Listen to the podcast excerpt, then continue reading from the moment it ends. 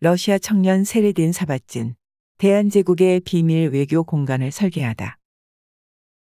세레진 사바진은 인천항, 자유공원, 러시아 공사관, 중명전, 돈덕전, 정관원, 관문각, 재물포구락부 등 우리나라 근대 역사를 증언하는 건축물의 설계와 건축에 참여했으며 이 시기 그의 주요 신분은 대한제국에 고용된 외국인 엔지니어였다.